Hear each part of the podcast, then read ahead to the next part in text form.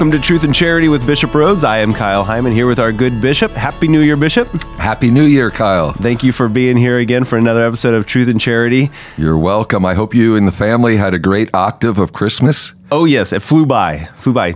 So today would be the ninth day of Christmas. That's right. So now we'll go back to the the song "The Twelve Days of Christmas," right? Uh-huh. Which you still have to write the uh, the eight days of Christmas. That's Christmas. right. We got to work on that. Well, we're gonna, I'm not going to let you forget it. You said you'd write the words if I did the music, so we'll do that. Well, do you have a, a special prayer for us for the new year? Why don't we pray the, the prayer that we prayed at Mass yesterday, the collect of yesterday? Yesterday, everyone knows, was the, the beautiful solemnity of Mary, the Holy Mother of God. It was the last day of the Christmas octave. So I thought it's good uh, as we begin a new year to ask for Our Lady's intercession and, and to do this prayer. In the name of the Father, and of the Son, and of the Holy Spirit. Amen. O God, who through the fruitful virginity of Blessed Mary, bestowed on the human race the grace of eternal salvation, grant, we pray, that we may experience the intercession of her, through whom we were found worthy to receive the author of life, our Lord Jesus Christ, your Son, who lives and reigns with you in the unity of the Holy Spirit, one God, forever and ever. Amen. In the name of the Father, and of the Son, and of the Holy Spirit. Amen. Welcome to Truth and Charity with Bishop Rhoades, brought to you in part by Notre Dame Federal Credit Union. This week, Bishop reflects upon the Church's oldest feast day, the Solemnity of Mary, the Mother of God, and its connection to Christmas. Then, Bishop unpacks the Feast of the Epiphany, including the significance of the three wise men's gifts of gold, frankincense, and myrrh. And at the end of the show, Bishop and Kyle settle their Cupertino Classic wager and in the spirit of the Epiphany and giving gifts, Bishop receives a surprise from a Fort Wayne restaurant. To check out all our previous episodes, go to redeemerradio.com slash askbishop. Welcome to Truth and Charity with Bishop Rhoades. I am Kyle Heimann here with our bishop and want to thank everybody that came out to the Cupertino Classic last week to watch the seminarians play in a game of basketball against the priests it's always good to have our families come out, and it's always fun to see our, our priests and seminarians just having a little bit of fun and, and, yeah. and getting a little competitive too. Yeah, and they both played so well. They worked hard. I think they worked out before the game. I was pretty impressed by both our priests and our seminarians. Yeah, we'll we'll settle up our bet at the end of the the show here, but I did want to talk a little bit about the octave of Christmas that we we talked about last week, and we just kind of finished up that octave, and then that leads into this uh, feast day that we had yesterday, the Solemnity of the Blessed Virgin Mary. You mentioned at the beginning of the show. Why is that kind of the conclusion of our octave of Christmas? That's a good question. I I mean, Mary is a principal figure in the whole story of the Nativity. Obviously, mm-hmm. the the mother of Jesus. So it seems appropriate that we have one of the days of the octave. In fact, the last day of the octave as a holy day, and you know we celebrate the fact, the truth that she is truly the mother of God, because Jesus is truly Emmanuel, God with us. He is the Son of God, the eternal Son of God. So it's really when we say Mary or we call Mary the Mother of God, it's really a great profession of faith. It's a profession that, that the child that she conceived and bore in her womb and gave birth to is really God. So even though January 1st we think of as a feast of Mary, it's also a feast of Jesus. Hmm. Now, that title, Mother of God, you probably know, Kyle, and maybe many of our listeners do, that this definition of Mary's divine motherhood, it's a dogma of our faith, was proclaimed at the Council of Ephesus back in the year 431. The bishops of the world gathered for that council. They were defending the true faith against a heresy, the heresy of Nestorius. We call it uh, Nestorianism. Nestorius taught that Mary could only be called the mother of Jesus. Um, and the Council of Ephesus condemned this heresy because basically it split the person of Christ. Into like a divine person and a human person, saying that she was only the mother of of the human person, the uh-huh. human Christ. Well, first of all, Jesus wasn't a human person. He was a divine person uh-huh. who took on a human nature. Hmm. So he had two natures, human and divine, but he's one person, a divine person, the Son of God who assumed our human nature. And that's why we can say that Mary is truly the, the mother of God. The actual Greek word at the Council of Ephesus is Theotokos. Theotokos means God bearer, God bearer. She conceived and bore a divine person. And this person, becoming incarnate, received his human nature from her. So, in proclaiming Mary the mother of God, we're professing our faith, our belief in the divinity of Mary's son. So, it really is um, an important feast. Actually, did you know this is the oldest feast of Mary in the church's history? Huh, no, it's I the didn't. first feast that we ever had in the church's calendar. It's really connected to Christmas because she played such a great role in the mystery of the incarnation, in accomplishing God's plan of salvation. Mm-hmm. She said yes to God's invitation to be the mother of his incarnate son. Yeah. And the gospel reading yesterday talks about that the nativity narrative, the shepherds running to Bethlehem and, and finding Mary and Joseph there, the infant lying in the manger, and all this leads up, Uh, which I can only imagine is a kind of a chaotic time, right? This isn't an ideal location to have a baby, and there's visitors, and not maybe what I would think of as a peaceful birth. And it says, and Mary kept all these things, reflecting on them in her heart. I just imagine this kind of peaceful, reflective woman, humble, just absorbing everything, taking it all in, and realizing what what it all means, and Yeah. maybe more so than anybody else. Yeah, I, I love that that sentence in Luke's gospel. Mary kept all these things, reflecting on them in her heart. It shows the contemplative side of Mary. That we can think of her as a woman of action. I mean, she went in haste to help her cousin Elizabeth. Certainly, she was busy as at home, taking care of of Jesus, etc. But also, she was a woman of contemplation. She was a woman of prayer. So she's a model for us of of the importance of reflection in our lives, to reflect on the mysteries of our faith, to reflect in our hearts. That's why you know I love Lectio Divina, uh, a way of praying with the Scriptures, not just reading the Scriptures, but but thinking about them and meditating on them and letting them kind of penetrate us. And Mary did that. And that's what the gospel uh, that we heard yesterday mentions how all the, the wonderful things that happened with the nativity of our Lord, that uh, they always stayed in her heart. She pondered them, she reflected on them in her heart. Yeah.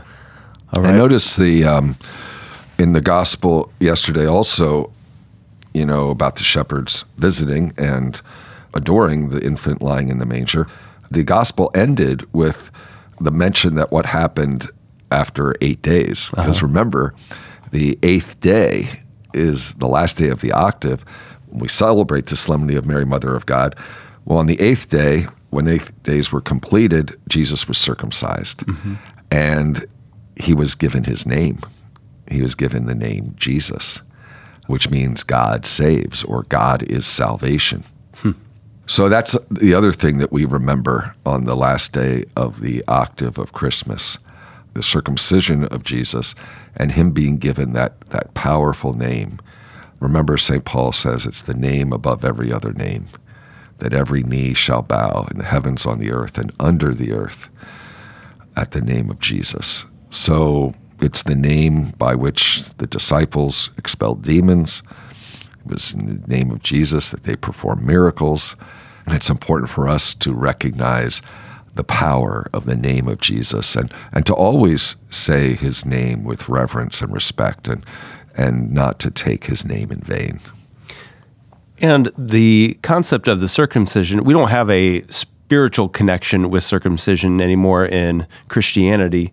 What was the significance of Jesus being circumcised? It was a sign of the covenant. I'd have to kind of go back and research this a little bit more.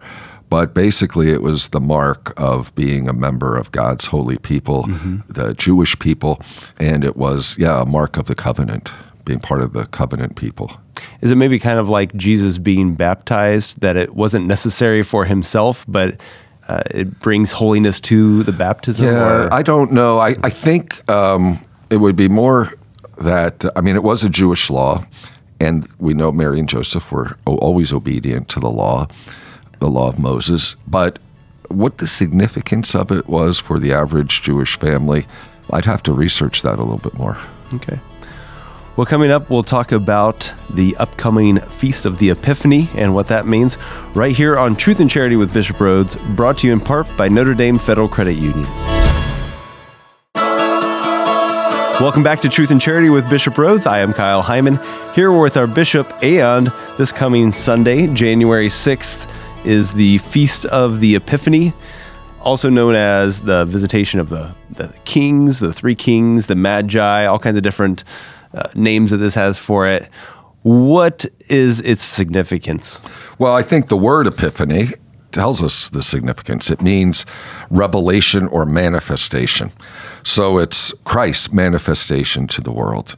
He is revealed so that the wise men who come from the east, they kind of represent that that uh, Jesus, who had been born into the Jewish faith and among the Jewish people, but also his coming was for everyone. He's the Redeemer not only of the uh, people of Israel, he is the Redeemer of the whole human race. So, this universality of salvation, I think, is is what we really celebrate with the Magi, and um, sometimes they're called the wise men. They're sometimes called, referred to as kings. I mean, we sing that psalm, We Three Kings. Yeah. And actually, that idea of them being kings really comes from the association of the Magi with the kings that are mentioned in Psalm 72, which is the res- responsorial psalm on the Feast of the Epiphany. Uh-huh. Because that's in Psalm 72, it says, The kings of Tarshish and the isles shall offer gifts.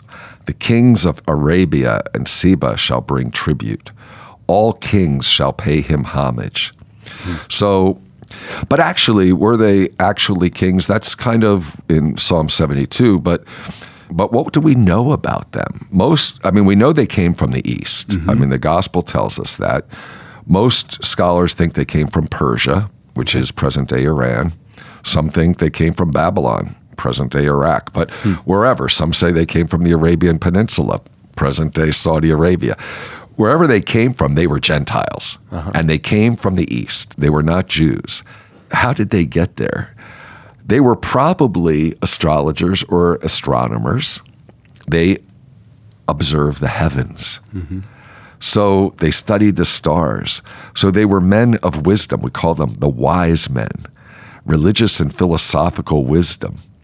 And they followed the stars. So, so they went in search of the Messiah of Israel.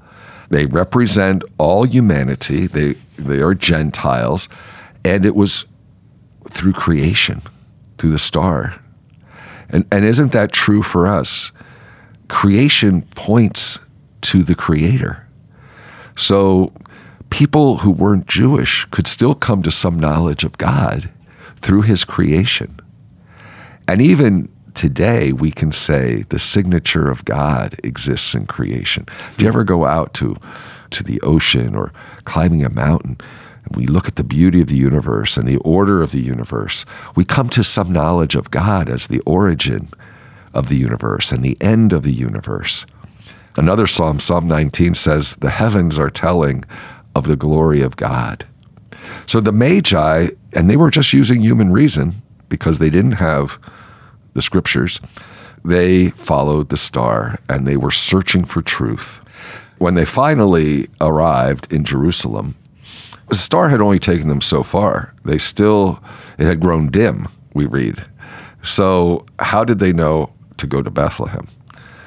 Well, at that point, they became illumined by the scriptures because the chief priests and the scribes who were there in Herod's palace shared with them the prophecy of Micah, the prophet Micah, who said that the Messiah would be born in Bethlehem.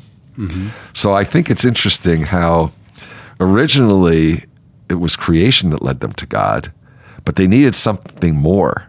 Same with us, the scriptures, God's revelation to uh-huh. us through the scriptures. So through the scriptures, then they found exactly where he was. He was in Bethlehem, and they were able to go forward, and and they actually found him there and and worshipped him. So I love that idea when we celebrate the feast of the Epiphany of searching for God and finding God in creation, mm-hmm. and then in God's revelation to us, which is communicated to us through the scriptures and tradition. All right. Well, so much to unpack there and so much to remember that every part of these stories has significance. And I think a lot of times we just see those three little characters at our nativity scene as just extra bystanders. or, you know, like uh, they brought gifts and uh-huh. it, it, was nice of them. Uh, but that there's so much more to that story. And then you know, the whole fact with them like going back a different way. So Herod doesn't know where Jesus is and kind of buying him some time. And uh, there's a lot, lot going on there. So thanks for unpacking it a little bit for us there. Oh, and, and you know what, Kyle, there's a lot more. I mean, I'm not going to get into more, but because I've talked long enough, but, um, but even the camels, do you have camels at your nativity set? Uh, I, I think we've got so many nativity sets. Oh yeah. But there's, I think one of them has some camels. Did you know that that's significant? Oh. Isaiah, the prophet Isaiah mentions caravans of camels. Okay. Arriving in Jerusalem, and the word is dromedaries. Uh huh. Did we talk about that in a prior show? I forget. We might have. What are dromedaries? Well, dromedaries are large camels from Arabia, uh-huh. and they had one hump on their backs. Right. So Isaiah mentions about these these caravans of camels. The other thing Isaiah says is all from Sheba shall come, bearing gold and frankincense. Hmm. So, the story of the Magi, to really understand it, it's important to know these Old Testament prophecies. It's very interesting to study this, the Old Testament prophecies that, that we can see fulfilled in the Epiphany. By the way, when we read the story of the Epiphany, St. Matthew doesn't say anything about camels. This is just part of the tradition. Oh, okay. We have the camels because of that prophecy from okay. Isaiah. Yeah. yeah.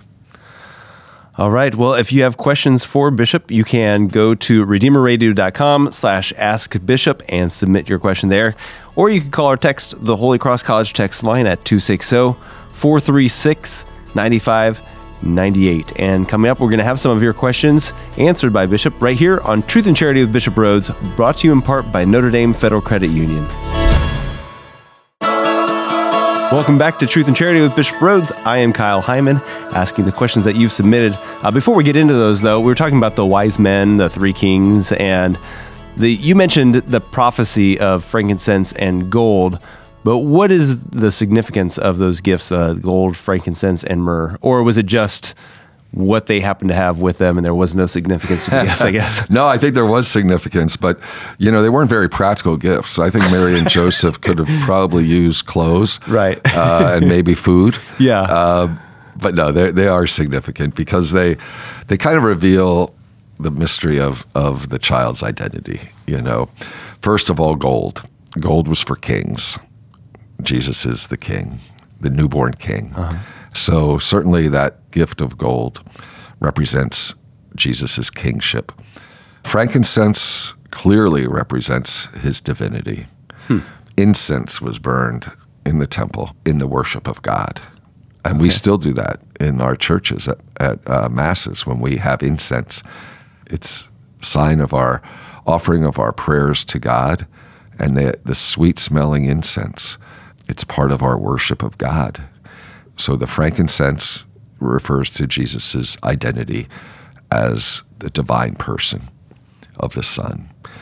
And then myrrh represents or points to his humanity. You know, myrrh was used when someone died. It, ha- it was also the person was anointed with myrrh. When Jesus was taken down from the cross, his body was anointed uh-huh. with myrrh, and he was pl- the body was placed in the tomb. So, so really, they are three significant gifts: Christ's kingship, Christ's divinity, and Christ's humanity. All right. Well, our first question from a listener comes from somebody who asked Is it true that plants and animals have souls, but they are not immortal souls? Uh, this can be a little complicated, but I guess I'll get back to some of what I learned in studying philosophy and theology about the soul. What is the soul? I mean, a soul is simply a creature's principle of life, okay?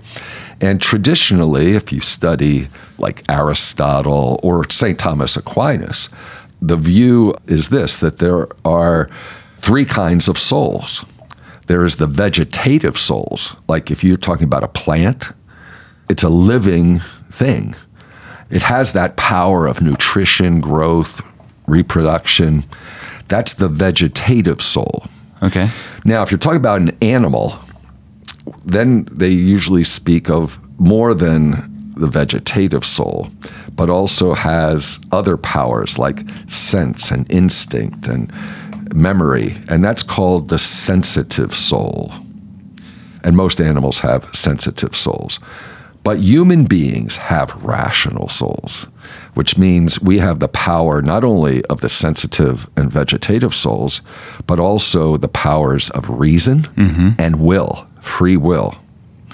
So, with that background, we ask the question, or the question is asked sometimes, well, plants and animals have souls, I just explained.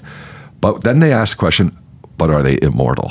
Mm-hmm. Okay, now that's where you get into some debate. Kids will say to me, Bishop, do animals go to heaven? Right. You know, they lose a beloved pet. I think we have to be very careful because a beloved pet dies and a child is really distraught. And to say animals cannot go to heaven could really be really hurtful to a mm-hmm. child.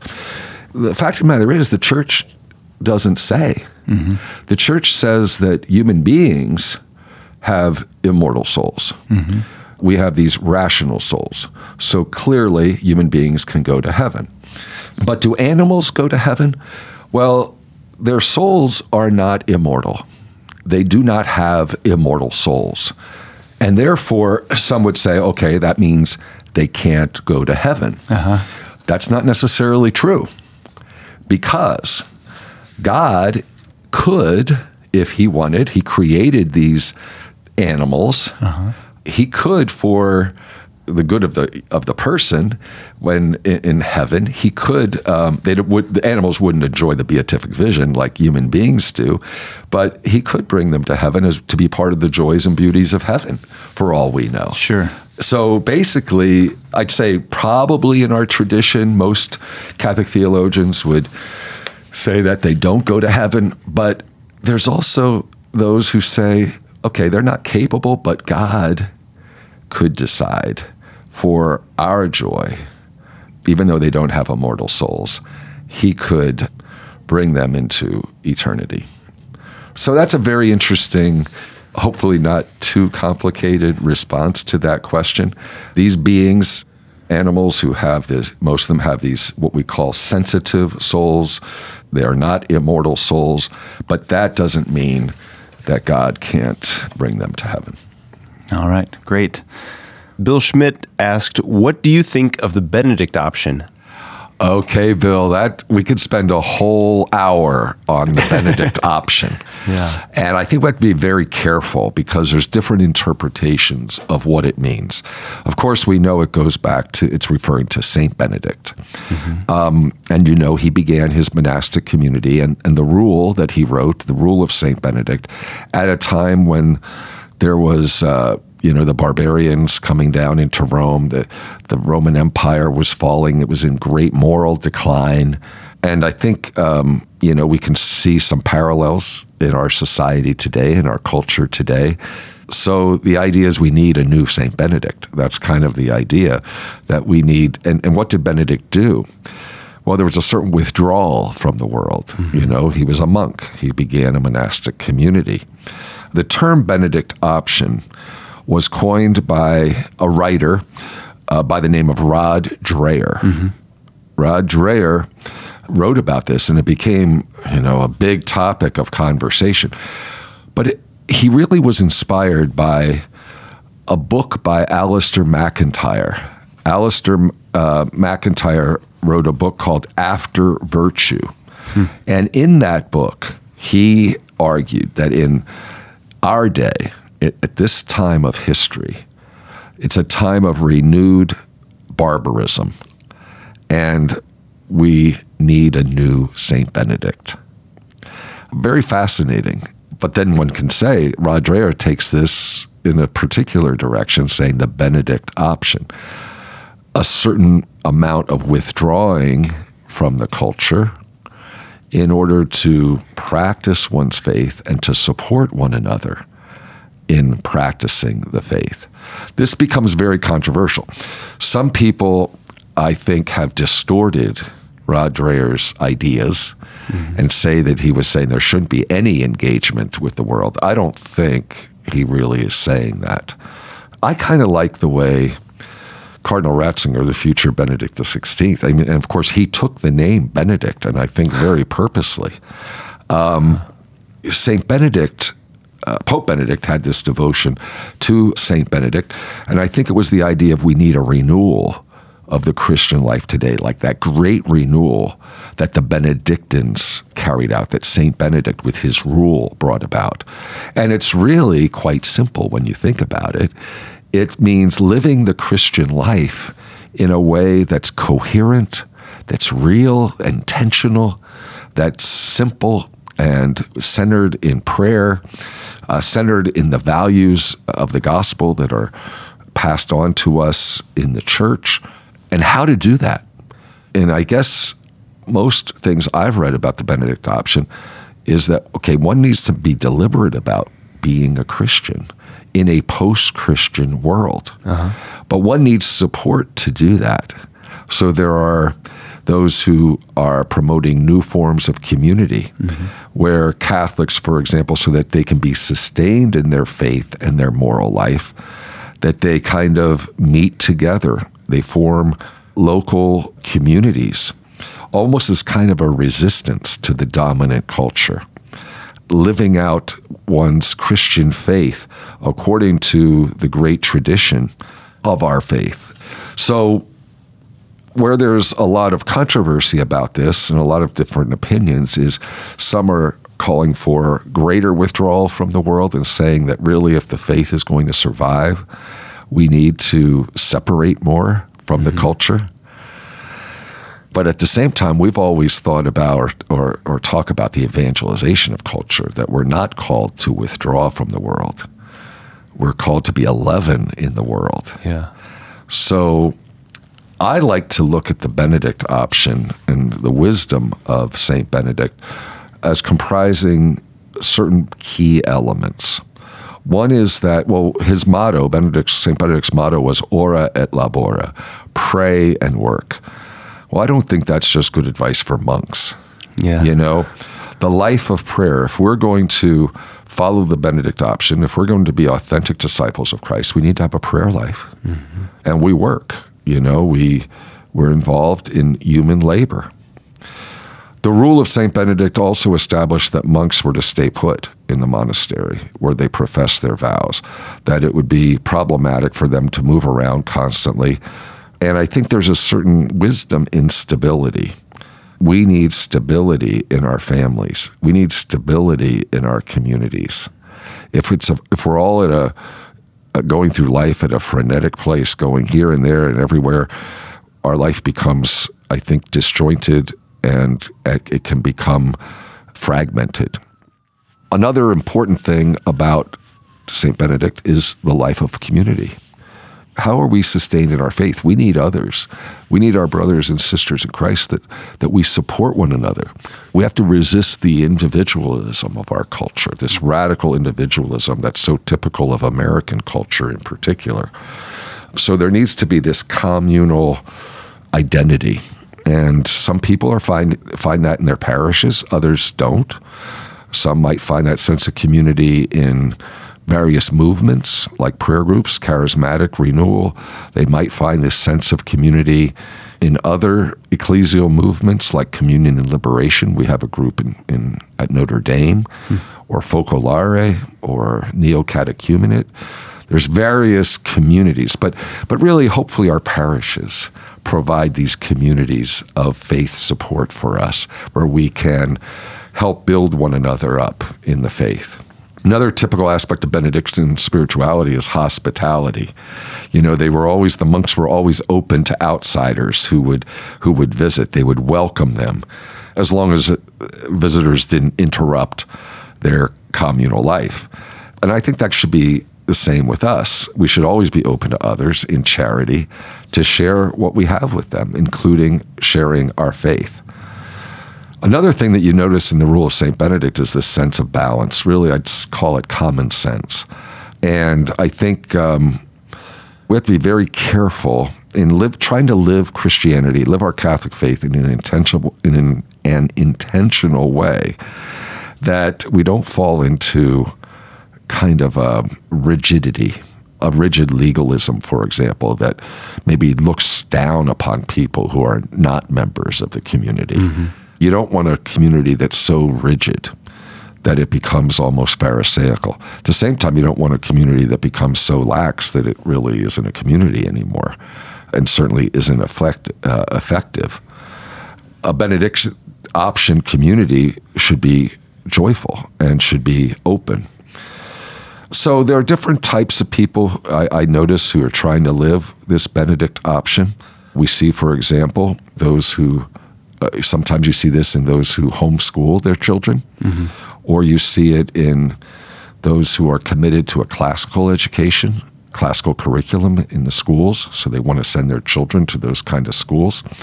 There are others who, even economically, kind of gone in a direction where they live in communities where they they share their belongings with others uh-huh. um, kind of, I wouldn't call it a commune, more of a cooperative, I okay. guess would be a better word. So it shouldn't one shouldn't have the idea that the Benedict option means that you're just running away from the world and living off in a compound somewhere. Mm-hmm. That's how some people think when right. they hear Benedict option, but I don't think that's fair. I don't think that's what Rod Dreher meant. Because ultimately the Benedict option is about what? It's about discipleship. Hmm. It's about discipleship and forming communities that help us to live as disciples of Christ. And really, isn't that what uh, we should be doing anyhow? We are to live in the world, but not be of the world, Jesus teaches us. There was another book some years ago, I think it was Stanley Hauerwas, he's not even Catholic, which talked about how we are resident aliens uh, in this world. And I think that's kind of another way of talking about the Benedict option. We re- recognize that that really our citizenship is in heaven. Mm-hmm. All right, thank you. And reminder, if you have questions for Bishop, you can ask them by going to redeemerradio.com slash ask Bishop. You can call or text the Holy Cross College text line at 260 436 9598. And coming up, we have a special surprise for Bishop, as well as we'll settle up our score on the Cupertino Classic. Coming up right here on Truth and Charity with Bishop Rhoades, brought to you in part by Notre Dame Federal Credit Union. Welcome back to Truth and Charity with Bishop Rhoades. We mentioned last week that uh, we were going to put a little wager on the Cupertino Classic. Uh, just as a summary, if the seminarians won, then that was the team you were picking. So I would, as my uh, side of the bet, would do a special recording of kind of behind the scenes with the seminarians on the uh, well with the seminarians who are going to be ordained to the priesthood on the ordination day and we would kind of get to know them and some of their families and stuff and make a special episode of truth and charity uh, if the priests won then you promised that you would read a bedtime story, a nice little Christmas story for uh, my children and any other children listening. And so uh, it's time to settle that score. Our seminarians won, which means I will be doing a special behind the scenes recording on the uh, ordination day. So I'm, I'm actually very excited about that. So congratulations to the seminarians, two wins in a row, and uh, I, I'm actually kind of looking forward to doing a little bit of behind the scenes investigative journalism with our our seminarians and, and future priests. Yeah, I'm really happy our seminarians won two years in a row. They're no longer underdogs, I No, would say. no, Uh, that's great. Congratulations. It's so much fun too, just to see all the families there, everybody enjoying our priests, our seminarians, and just celebrating as a as a Catholic family and having some fun. yeah, you know, though, our priests, you know, I'm a little disappointed. They're getting a little out of shape. I think I'm going to have to work on them to get a little bit more exercise routine in there. Yeah, Did you yeah. notice how they were, you know, they just couldn't keep up? Yeah. Well, the uh, the priests keep getting older, and the seminarians just stay the same age. kind of. That's right. All right. Well, Bishop, we have a, a special surprise for you. If you'll remember back to our episode that we did around the feast of Saint Nicholas, one of the kids asked what your favorite food was. Do you remember what your answer was? Was it olives? Well, no, uh, Italian food, yeah. Mediterranean food. So specifically, I think you mentioned a, a spaghetti carbonara made with egg. Oh, I do. And not Carbonara cream. is the top pasta. Yeah, yeah, yeah. So Alex Fiato is here. He's the owner and head chef of the Italian Connection restaurant here in Fort Wayne. I've been and there. He has prepared for you a special dish. Oh my goodness, Alex, thank you. Well, you're very welcome. Good to good to be with you, Bishop. Buon Natale. I tell you, I've got some. Uh, I don't know if you're in the mood, but I brought a little vino if you'd like. Oh my goodness. Oh, I, I made you the uh, pancetta, uh, carbonara, authentic. authentic Oh my goodness! for you. And then for the staff, I made some uh, uh, bolognese uh, sauce, actually chicken riggies. That is I'll great. What a big surprise. Well, we go way back, Bishop. We, you and I sing together when we're at the Uh, restaurant. I remember. Sing the Eagles. I know. Actually, we are the Eagles. Great restaurant. And and such auth- it reminds me of Rome. You know, Homemade stuff, yeah. very homemade. Yeah, nobody does it anymore. Delicious. Barely. Yeah. Wow, this is a great surprise. Well, go ahead, Thank do your you. interview, and I'll get this stuff ready, and then you guys can. how's that Oh, what a Yeah, nice well, surprise. Thank you. Uh, do you mind, I don't know. Do you mind if we have a little bit of corn? Or? No, that's fine. But a little bit. Yeah. Yeah, a little bit. I'm not saying we're going to download. Happy New Year! On behalf of Redeemer Radio, we'd like to thank you for your support of the station and Truth and Charity with Bishop Rhoades. And special thanks to Alex Fiato and the Italian Connection, located at 2725 Taylor Street in Fort Wayne, for their help with this episode. It's been a great year and a half of shows, and we have more exciting episodes coming your way in 2019, now including a special behind the scenes episode of this year's priestly ordination on June 1st. Plus, we'll continue to highlight diocesan offices and programs in our united mission of spreading the good news of Jesus Christ. If you have a question you'd like Bishop Rhoades to answer on a future show, if there's a show idea you'd like to pass along, or if you have feedback for us, just visit redeemerradio.com slash askbishop. And as a special challenge for the new year, ask just one other person to listen to the show or have them subscribe on their podcast app. I was not expecting this pranzo now. I wasn't expecting pranzo today like this. It's great. What's pranzo? It's lunch. Din- Oh. Yeah, it's it's the main meal, lunch. right. Yeah, in Italy. Yeah. Oh wow. And that's made with homemade pasta, made fresh today. Um, your your, your uh, peas, um, we, pancetta. We, I, I, this is your cheese if you want to do it. I didn't want to overdo it with Mi cheese. piace molto. Il This forma- is- Mi this is the piace authentic molto il version. formaggio. So, and then for the staff, you guys, we've got this. So uh, you guys are welcome to. that I made you uh, chicken riggies. It's a chicken with a, a, a vodka sauce. It's got cream and red sauce with chicken with rigatonis. Okay. So you're welcome to that. And then There you go, Bishop and I Kyle. are going to sit. Yeah. Let me put these down over here. Say a prayer. Let's erase together. Oh, good job. We'll, we'll bless the wine. Yes. In the name of the Father, and the Son, of the Holy Spirit, amen. Bless us, O Lord, and these thy gifts, which we are about to receive from thy bounty through Christ our Lord. Amen. In the name of the Father, and the Son, and the Holy Spirit. Buon appetito. God bless you. Thank you. Thank you. So I wanted to. Can't I- wait I- to taste it. I tried to find um, it actually the authentic um, carbonara is with spaghetti, and when he talked that he wanted it, he wanted it with spaghetti. I mean, the, the, the advanced people that were talking to him. But normally they make it with a fettuccine, but that's not the right noodle. Is what he's eating, the spaghetti, with the oil, not with the cream. Um, everybody orders it with the cream because they're all cream crazy. But Bishop, I do not like it's not authentic with cream. Whenever I order Right. carbonara at a restaurant, I always say, "Is it made with cream?" And if they say yes, I don't order it. Except if he's at my restaurant, and then he tells me what he wants, and I cook it to order for him, That's right. right? That's right. Then we sing. You may want more. This of is- I don't know. I'm gonna have more. This You is really have more. good. You can't beat that. I got cheese too. Are you going to have anything? I ate before I came. Did you? but I was Okay. so nervous. I was hoping that you know you wouldn't reject the food. I know how you are sometimes. I don't ever reject I'm food. just. I'm just kidding. well, no, very few food dishes would I reject. Yeah. Isn't this delicious? Yeah, that's Help amazing. yourself. That's all going to stay Yes, with you. get some, Kyle. All right. All right. I'm just going to eat it right out of here because I'm going to take this and heat up the rest later. Don't leave it. No, And then anytime you I'll want take it, some more cheese. on Anytime you want. Here, this this cheese right here is the higher higher end. The other stuff is Oh. What kind of cheese is it? that's a Parmesan, Parmesan. imported Parmesan. You'll notice the difference in the taste. The other ones are good cheeses. It's Yeah, just that, you I'll know, have that late, later. Yeah. I mean, it's always the next step above. This is really good the way you did it with the vegetables. Well, instead of the just the pancetta. peas out of the bag or something, I, you know, they, they probably went to the garden, picked them, and threw them in.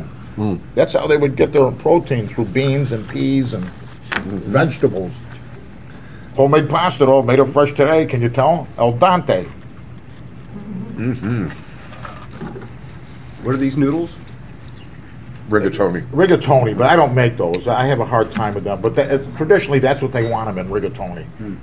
So I'd have made you the regular pasta, but that's chicken riggies. I, I may do that. It's it's not a real, real difficult thing to do. I got to start simplifying because I'm too old to to keep doing what I'm doing. Now, Is the flavor just right? I didn't want to Oh, oversalt it for it's you. very good. Mm. Now, are you usually, what time do you usually open? Five to nine, Wednesday, Thursday, Friday, and Saturday. Okay. I'm there pretty much all uh, week doing something. If you call me in advance, you got something going on, or you want me to deliver something, just call me, let me know, and I'll go outside to do it for you. Maybe you're going to have some dignitaries in from Italy. Well, you, you want to come to me to do that. You know what I mean? So that they they'll know what they're getting is Yeah, real. right. It's real. So you know, this guy's been 40 years. The Jews didn't wander for 40 years. I'm still doing it. 40, 41. Right? It's part of my penance. Oh, it is. You can either suffer, you can work. I'll work. My poor mother suffered. Yeah, so that's, uh, yeah, what a pleasure to, to see you again. They said they wanted a big surprise you. for you. It was. I knew it. I, I had no idea. So we'll find a out exactly what he was. They gave me the whole rundown. Said, Yeah, he wants the authentic stuff. When when you gave all the details of the spaghetti carbonara, Oh, he, I, I forgot I had done that. I thought we should. We All should, the uh, details. That'd be good. Yeah. Because you said spaghetti and the thing, and I said, when I look traditionally, it's it is with spaghetti. Yeah. Everybody thinks it's with like fettuccine, but he he knows what it, what the real deal is. Yes. It really is. How long were you in Rome? Seven years. Yeah. The place that I liked the carbonara the best was the Abruzzi, which was right in the center city. It was it's very popular among the seminarians and priests, and it's it's right next to the right close to the university I attended, which is about two blocks from the Trevi Fountain, the Abruzzi restaurant. But they had great carbonara. Well, cheers, a toast to all of you, Charlottesville, a toast to Redeemer Radio and all its its great work. Cheers. Cheers. Redeemer Radio. Wonderful job. You know, I was the worthy grand knight of Redeemer Radio. One of the brother knights. Truth and Charity with Bishop Rhoades is brought to you in part by Notre Dame Federal Credit Union.